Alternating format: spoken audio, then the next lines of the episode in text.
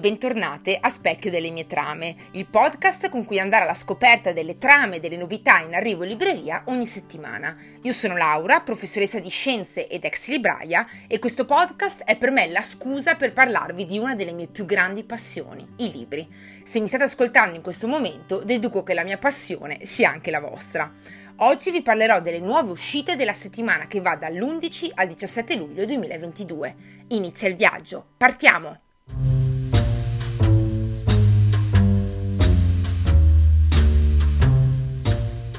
Iniziamo come sempre dalla narrativa e vi parlo del ritorno in libreria della britannica Sarah Morgan, una delle autrici di romanzi rosa e narrativa al femminile più conosciute in attività, capace di vendere più di 21 milioni di copie in tutto il mondo. Il suo nuovo romanzo si intitola Un'estate da sogno e la casa editrice è HarperCollins. Kathleen ha 80 anni e quando un malintenzionato si intrufola in casa sua perché lei ha dimenticato la porta aperta, la figlia Lisa decide di trasferirla in una residenza per anziani. Ma Kathleen non ci sta. Ciò di cui invece ha bisogno, decide, è un po' di avventura. Così mette un annuncio sul giornale per cercare qualcuno che l'accompagni in un viaggio attraverso gli Stati Uniti. Per Marta, 25enne single e senza lavoro, quell'inserzione è la risposta alle sue preghiere. Niente sarebbe peggio che tornare a vivere con i genitori e di certo una vecchia signora come Kathleen non potrà creargli grandi problemi, giusto? Nessuna di loro lo immagina, ma quel viaggio cambierà profondamente entrambe e insieme scopriranno che non è mai troppo tardi per godersi un'avventura.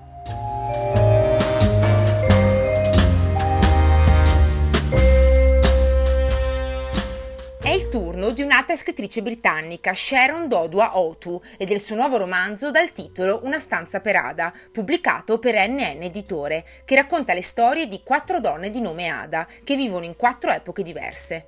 La prima è cresciuta nel Ghana del XV secolo, piange la morte del suo bambino, ma non riuscirà a seppellirlo. La seconda è la prima programmatrice della storia, è nobile e privilegiata, ma questo non basterà a fermare la gelosia del marito quando la scopre in compagnia dell'amante Charles Dickens. La terza è detenuta nel campo di concentramento di Mittelbau d'Ora nel 1945, dove è costretta a prostituirsi per le guardie naziste e i prigionieri. La quarta Ada è una giovane londinese appena arrivata a Berlino. È nera e tra mille difficoltà cerca una casa per sé e per la bambina che darà la luce. I destini di queste quattro donne sono legati da un oggetto speciale, un braccialetto prezioso che ogni uomo sulla loro strada tenta di sottrargli. Le loro storie formano il racconto di un'unica Ada, alla ricerca di una stanza tutta per sé, dove vivere senza discriminazioni e violenza.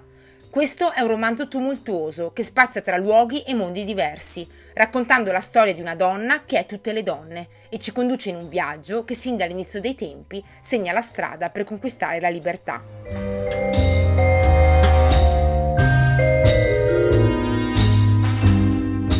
Pubblicata per la prima volta in Italia, esce per Fazza Editore il libro della norvegese Elga Flatland, dal titolo Una famiglia moderna, scritto nel 2018. Ci stiamo lasciando.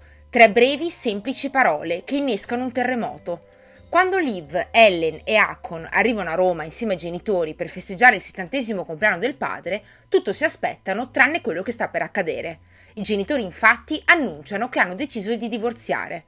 Scioccati e increduli, i fratelli cercano di elaborare questa decisione, che inizia a riecheggiare nelle case e nelle famiglie che hanno a loro volta creato e li costringe a ricostruire la storia condivisa della loro infanzia e della loro famiglia, ma soprattutto a ripensare la propria visione sulle relazioni di coppia. Liv, la sorella maggiore, sprofonda in una crisi che inevitabilmente si riflette sul suo matrimonio. Ellen soccombe di fronte alla difficoltà di conciliare la distruzione familiare con il suo desiderio di avere un bambino a tutti i costi.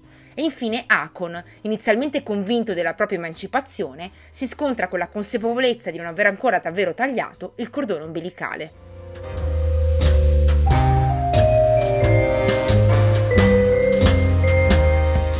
L'ultimo libro di narrativa per oggi è quello scritto dal giornalista svedese Jens Liljestrand, dal titolo La foresta brucia sotto i nostri passi, casa editrice Mondadori. Questa è l'estate in cui la crisi climatica si aggrava al di là dei nostri peggiori incubi e gli incendi devastanti nella campagna svedese trasformano improvvisamente gli inconsapevoli vacanzieri in rifugiati climatici. Eppure, in questo scenario infernale, la vita deve andare avanti.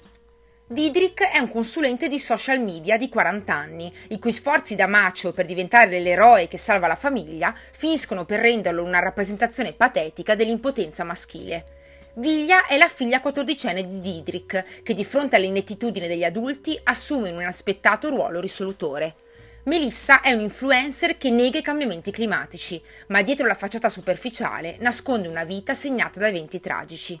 André è il diciannovenne figlio perdente di una star dello sport internazionale che usa la violenza esplosa intorno a lui per orchestrare la sua personale vendetta contro il padre negligente.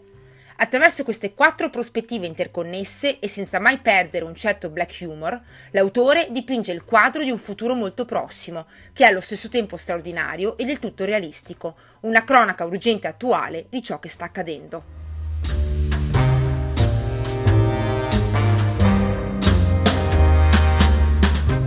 Passiamo ora alla narrativa con ambientazione storica con il nuovo libro dell'inglese Natalie Jenner, edito da Mondadori, intitolato Le ragazze della libreria Bloomsbury. È il 1949 e Londra guarda con fiducia alla ripresa economica del dopoguerra. Nel centro della città la libreria Bloomsbury sembra ancorata saldamente al passato. Gestita con piglio severo e conservatore dal direttore Herbert Dutton, è organizzata secondo 51 regole inviolabili e una gestione tutta al maschile, che non dà alcuno spazio alle tre straordinarie commesse che ci lavorano. Vivian è rimasta sola dopo che il fidanzato è stato ucciso in guerra e la sua vita è resa ancora più complicata dall'insopportabile spocchia di Alec, responsabile del reparto narrativa. Grazie al lavoro in libreria, Grace mantiene la famiglia, barcamenandosi tra l'esaurimento del marito, il senso del dovere e i suoi sogni realizzati. Ivy è l'ultima arrivata. Tra le prime donne a laurearsi a Cambridge, si è vista negare un ruolo accademico in favore di un collega, maschio, meno promettente di lei. Tre donne brillanti e intraprendenti, che hanno la strada continuamente sbarrata da uomini meno capaci e più arroganti di loro. Un improvviso malore del direttore e il ritrovamento di un prezioso libro forniranno però l'occasione per un radicale e fantasioso cambio della guardia. Attraverso il microcosmo della libreria Bloomsbury, l'autrice parla del magico potere delle donne, di come, oggi non meno di allora, fatichino a farsi largo in ambienti ritagliati a misura d'uomo, e racconta gli atti rivoluzionari di cui è capace il sodalizio femminile, senza dimenticare mai il potere dei libri e della letteratura.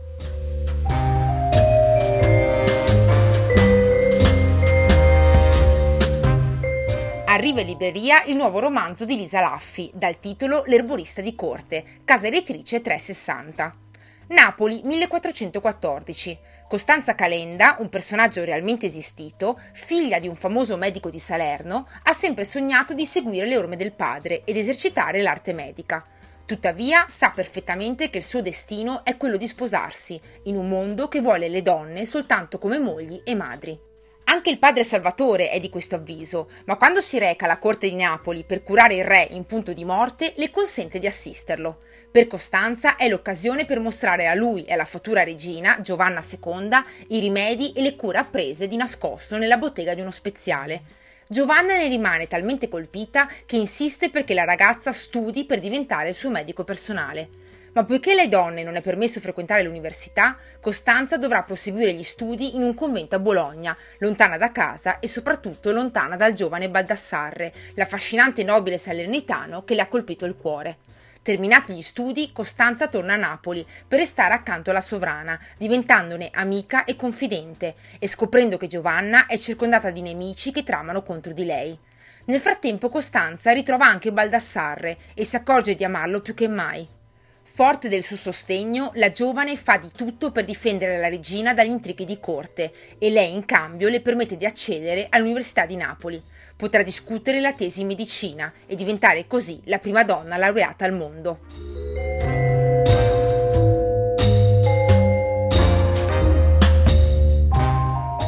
Anche questa settimana sono tanti gialli in uscita e il primo di cui vi parlo è scritto dalla norvegese Anne Holt, dal titolo Lo sparo, casa editrice Einaudi. Si tratta del terzo libro con protagonista Selma Falk, ex atleta di fama mondiale, di professione avvocato. Ad una festa tra vecchi amici, Selma viene ferita da un cecchino e la sua migliore amica, la parlamentare Linda Brusette, viene uccisa. La polizia è convinta che l'obiettivo principale fosse proprio Selma, ma dopo il ritrovamento del cadavere di un secondo membro del Parlamento e di una giudice della Corte Suprema, Selma comincia a intravedere una trama oscura fatta di vendette, complotti e una feroce premeditazione nella scelta delle vittime.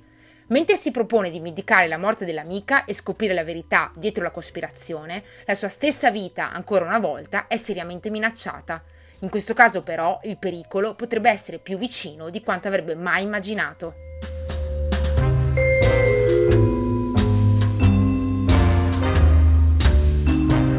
Giallo tutto al femminile è quello scritto grazie alla collaborazione di quattro autrici noir italiane, Gabriella Genisi, Marilu Oliva, Mariolina Venezia e Grazia Verasani.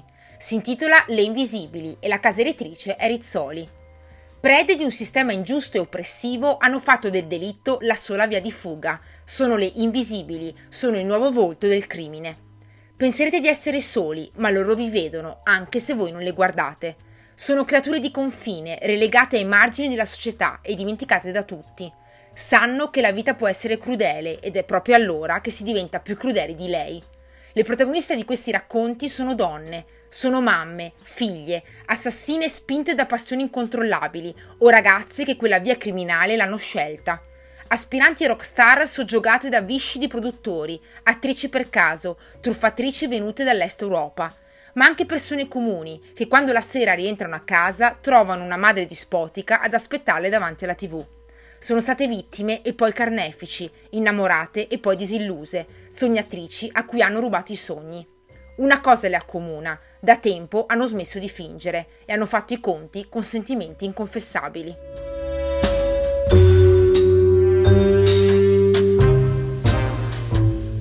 Considerato uno dei più importanti autori di thriller contemporanei, lo statunitense James Patterson è sicuramente uno dei più prolifici, visto che al momento il suo curriculum conta più di 100 libri, se si considerano solo quelli per adulti. Infatti ha scritto anche dei libri per ragazzi. Il suo nuovo thriller si intitola Trappola di sangue, scritto in collaborazione con David Ellis, casa editrice 360. Tutti i residenti degli Hamptons conoscono la bellissima villa sul mare al numero 7 di Ocean Drive, non solo per la singolarità della sua struttura, ma per la macabra storia che la contraddistingue. Dietro quelle mura, infatti, si sono consumati orribili fatti di sangue e da tempo la casa è disabitata. Ma quando un giorno nella villa viene trovata una coppia brutalmente assassinata, la sua triste fama torna ancora una volta sotto i riflettori. Per quale motivo un noto agente di star di Hollywood si trovava con la sua amante in quel luogo così temuto ed evitato da tutti? Ad occuparsi del caso sarà la detective Jenna Murphy, trasferitasi da poco negli Hamptons per lasciarsi alle spalle un passato travagliato e per dare una svolta alla sua carriera. Ma più le indagini si intensificano e più il mistero legato alla villa si infittisce, trascinando Jenna in una pericolosa corsa contro il tempo per scoprire la verità prima che sia troppo tardi.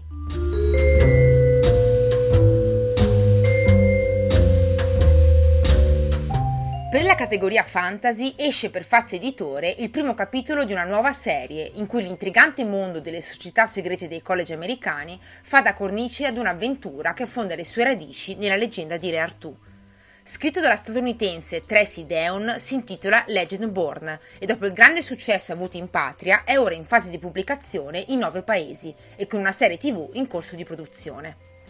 Dopo che sua madre ha perso la vita in un incidente, la sedicenne Brie Matthews vuole lasciarsi tutto alle spalle.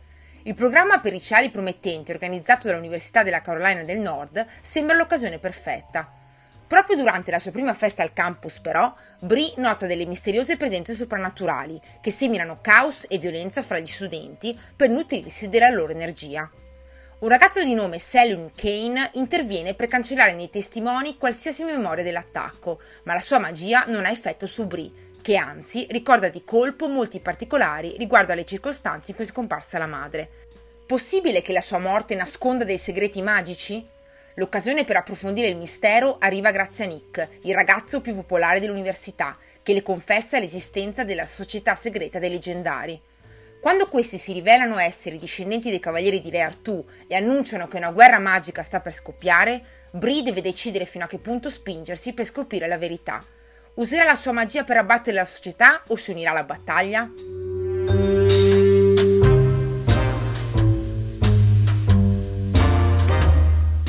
Novità per la saggistica è il libro scritto da Anna De Simone e Anna Maria Sepe, fondatrici di PsychoAdvisor, la rivista online più seguita in Italia sui temi di psicologia e crescita personale. Si intitola Riscrivi le pagine della tua vita, tutti gli strumenti per scoprirti, capirti e volerti bene, e la casa editrice è Rizzoli. Questo libro propone un percorso introspettivo basato sulle più autorevoli teorie psicologiche, nel quale le autrici ci porteranno per mano a esplorare aspetti della nostra personalità che prima ignoravamo. Dentro di noi, sepolto sotto una coltre di emozioni soverchianti quali ansia, rabbia, sensi di colpa e insicurezza, c'è un inestimabile valore. Per riappropriarcene dovremo analizzare il nostro presente, con un occhio attento al passato, ricostruendo i bisogni soddisfatti e le aspettative infrante nel nostro personale cammino, dall'infanzia a oggi. Perché tutto, dai nostri comportamenti alle sensazioni scomode, deriva da esperienze lontane che ancora ci condizionano. Se però ne diventiamo consapevoli, possiamo liberarci di automatismi, credenze disfunzionali e imparare a reagire cogliendo le opportunità nascoste anche nelle difficoltà. La nostra mente diventerà così un posto accogliente in cui stare, anche da soli, e in questa condizione potremo riuscire a instaurare relazioni appaganti e a perseguire i nostri reali desideri. Insomma, basta prenderci cura di noi, interrogarci e conoscerci profondamente per costruirci la vita che meritiamo.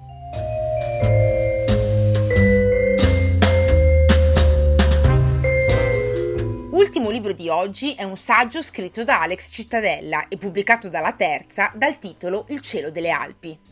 La volontà dell'autore è quella di ripercorrere e ricostruire il rapporto che l'uomo ha instaurato con il clima delle Alpi nel corso dei secoli, attraverso le vicende di alcuni tra i personaggi più noti del passato e del presente. Cosa pensava dell'ambiente in cui viveva e in cui trovò la morte Ozzi, l'uomo mummificato di più di 5.000 anni ritrovato nel ghiaccio del Trentino? Da dove nasce l'idea di Annibale di valicare i passi alpini? Da quali fenomeni atmosferici e climatici si è fatto incantare Leonardo da Vinci di fronte alle Alpi? O ancora, come hanno osservato, vissuto, studiato e rappresentato il clima alpino tra 700 e 800 Napoleone, Turner e Segantini? Come l'hanno raccontato Mario Rigoni Stern e Pierluigi Cappello? Cosa ha significato per i più grandi alpinisti del Novecento Walter Bonatti e Reinhold Messner? Un percorso lungo il tempo e lo spazio, narrato dall'interno attraverso lo sguardo e le sensazioni di coloro che più di tutti sono entrati nell'immaginario collettivo come i veri conoscitori delle Alpi.